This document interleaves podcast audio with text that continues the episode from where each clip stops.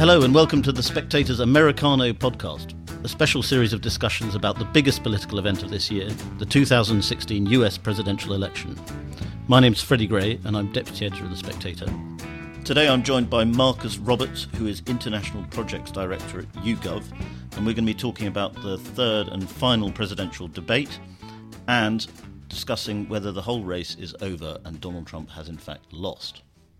Marcus, I think it's fair to say that Donald Trump last night had perhaps his last big chance to really score points against Hillary Clinton and embarrass her and, and change the momentum back in his favour. And I think it's fair to say he didn't do that. Would you agree? I think that is fair. What's important is not just the post-debate polls, such as YouGov's result showing that sixty-nine percent of voters thought that Hillary Clinton had excellent or good knowledge of policies, forty percent for Trump. Mm. sixty-eight percent thought that all candidates should accept the, the the result of the election, and that overall forty-nine to thirty-nine percent of voters considered that she won. All of those numbers are interesting enough, but they're not as important as the reality of what's actually happening in the election right now. Nearly two million voters in America have already voted. Oh. What that means is that Hillary Clinton's leads, as reflected in the polls, are currently being reflected in actual votes. Over a million voters in battleground states have already cast their ballots through early voting. So the leads that every major reputable polling company on the planet is reporting right now that is polling America of a Hillary Clinton significant win are being reflected in votes. And that augurs extremely well for Hillary Clinton and extremely ill for Donald Trump. Is this why uh, we've been hearing that the Clinton campaign are now targeting states such as Arizona, even Texas, Colorado, Nevada that have lent Republican? Could we be looking at a Clinton landslide and actually a, a reshaping of the American political map? Well, there is definitely a landslide watch going on right now, and it'll be interesting to see how that forms out. I think that it's fair to say even the most ambitious of Democratic Party operatives consider Texas to be too much of a stretch this cycle. In eight, twelve, or sixteen years, perhaps it, Texas might turn blue if Democratic demographic favorable trends continue, but not necessarily this cycle. Arizona is more interesting. That's certainly possible. But what is really fascinating is Utah. Utah is by many indices the most Republican state in the union. And yet the fact that we're even discussing it as a battleground shows you just what a poor state Donald Trump's Republican Party is in and how in the ascendant Hillary Clinton is. And in Utah, there's been a strong search for the independent party candidate. Is that right? Oh, very much so. And I think that it's more likely than not that McMullen wins Utah now rather than actually either Secretary Clinton or Mister Trump. Yeah. Once again, throwing yet another spanner in the works of Mister Trump's path to two hundred seventy, which at this point is, is pretty close to non-existent as is possible to be. Yes, I think Steve Bannon last night saying that, uh, or, or certainly one of the campaign managers last night saying that Trump needs a comeback. And in fact, do you think that by the very act of talking about whether he will concede defeat graciously or not, there's actually a sort of implicit understanding in the Trump camp that they are losing or indeed maybe have lost? Oh, very much so. I mean, what you see in terms of the shuffling of deck chairs on the Titanic of the good ship or bad ship, Trump as the case may be, is absolutely fascinating.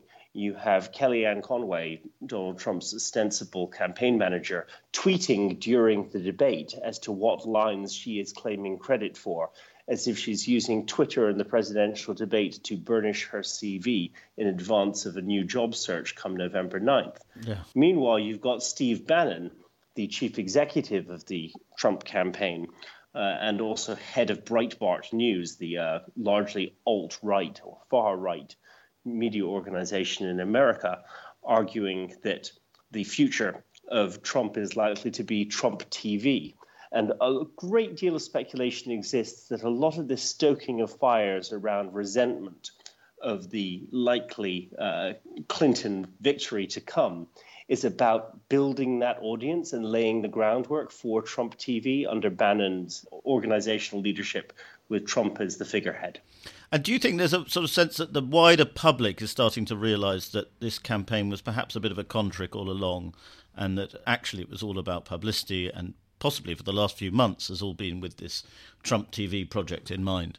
Yes, David Axelrod, President Obama's former communications strategist, has a, a very telling phrase about presidential elections. He says that they are M R Is for the soul, and that they reveal the true nature of the candidates running for the highest office in America.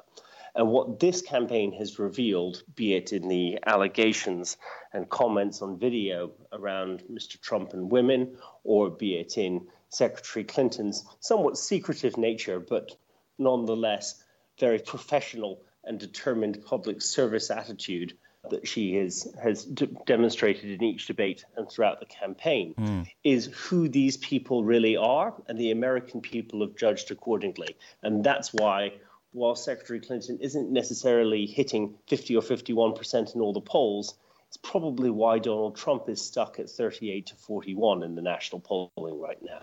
Yeah, but I would say that this race seems unique in that Clinton hasn't really had an M R I of herself. She's various points in the debate last night. I thought there were times when a talented candidate could have really attacked her over the WikiLeaks scandal, again over her emails. But Trump's attacks just sort of landed all over the place. To what extent do you think we've seen the real Hillary in this campaign? Well, that's an interesting point, because I think one of the mistakes that all of us who follow every twist and turn in this in this race can can fall into is in following every twist and turn and not realizing what it is that really matters to voters. So we might be interested in the candidates' particular positions on Mosul. We might be interested in the candidates' particular handling of the Supreme Court answer. And yes, I accept that there are some voters for whom those issues really matter very much. But for the larger body of voters that will actually decide this election, what matters tend to be the more gut moments of the debate. So Donald Trump saying she's a very nasty woman is going to resound far more greatly with voters and affect a far larger number of voters than no end of policy discussion. Yeah. On Secretary Clinton's side, her very strong and staunch defense of abortion rights, for example, is something that is going to resonate more importantly with, with large numbers of female voters. And remember, in all of this, it's a turnout game. Hillary Clinton needs to turn out the Obama coalition of college-educated white voters, female voters, ethnic minority voters, and young voters. And that's why you saw her hitting the particular notes that she was hitting last night. Yeah. Donald Trump has to appeal to a much larger pool of voters, and it just doesn't seem like they're there. I think it's very interesting you mentioned the abortion part of the discussion, because I thought that Clinton spoke more adamantly pro-abortion than any presidential candidate we've seen. I mean, Obama vacillated and was ambiguous about abortion in two thousand eight. And Clinton is, I mean, obviously is very pro-choice, but to be that explicitly pro-choice in a presidential debate, I thought it either showed that she's now so comfortable with her lead that she feels she can make her position clear, or that she's uh, far more radically progressive, if you like, if like, like the word, on the issue of abortion than, than people thought. Indeed, there's been a remarkable change in American politics. If you think between the time her husband ran for office and on the issue of, of abortion or, say, gun control, and how she is running for office on those issues. And I think you're right that it probably is something to do with her own personal view of the issue and her own personal comfort level with regard to her polling lead. Mm. But it also reflects the changing nature of the Democratic coalition. And to be blunt, the smaller role that white, blue-collar, socially conservative, if economically progressive voters play in that coalition. And that opens up these opportunities for her to play to a more liberal stance on issues like um, a woman's right to choose and gun control as well. Yes. I mean, a lot's been said now that culture wars, as they were in the in the nineties and noughties, uh, are now dead. And so debates on these issues don't really actually make any electoral impact, other than Clinton can signal to her followers that she's progressive, and Trump can signal to a certain part of the Republican base that, yes, he is just about pro-life. Yeah, they don't make a particular difference with swing voters, I think it's fair to say, but they do make a difference in terms of turning out your bases. And base turnout is what's going to determine an awful lot of close races in both the House and the Senate. And so that's why both sides were so keen to signal to their bases their their true blue or true red credentials in each of those respects. And what can the polls tell us about Trump's base? Is it completely different base to the normal Republican coalition? Is it a sort of mix and match of Trumpists and Republicans? The polls show clearly that Donald Trump started with forty percent share of the Republican Party that he could consistently win in the primaries, and in a multi-person, multi-candidate field, that was mm. usually enough for him to win split primary votes. He has basically expanded that into the equivalent of uh, forty percent of the American electorate by simply magnifying his positions out onto a larger scale. The problem is, as the polls indicate, he is somewhat capped on the ceiling of that level of support. It's very difficult to find a poll that shows Donald Trump over forty-five or even at forty-seven percent, the level that Mitt Romney achieved four years ago.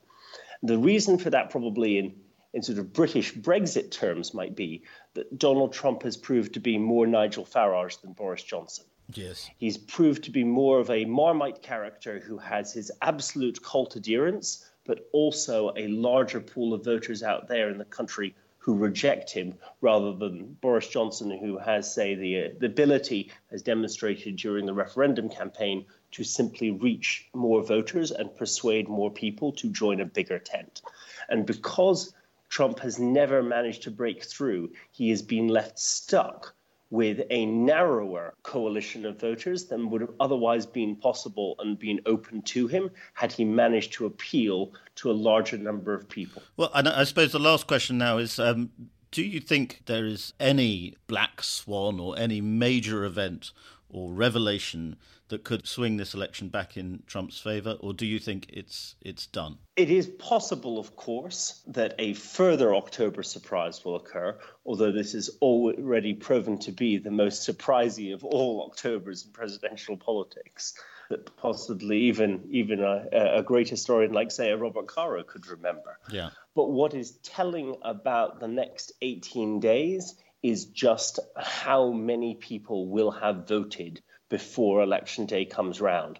And with every day that passes without another black swan occurring, that is another day towards a Hillary Clinton presidency because of her extraordinary advantage in the early vote that is already occurring in battleground states, and thus her ability to bank votes in advance of, of any particular or future possible black swan. Great. Thanks very much, Marcus. That's very interesting. And just a reminder that you can subscribe to this podcast on iTunes anytime. Thanks very much for listening. Please listen in again.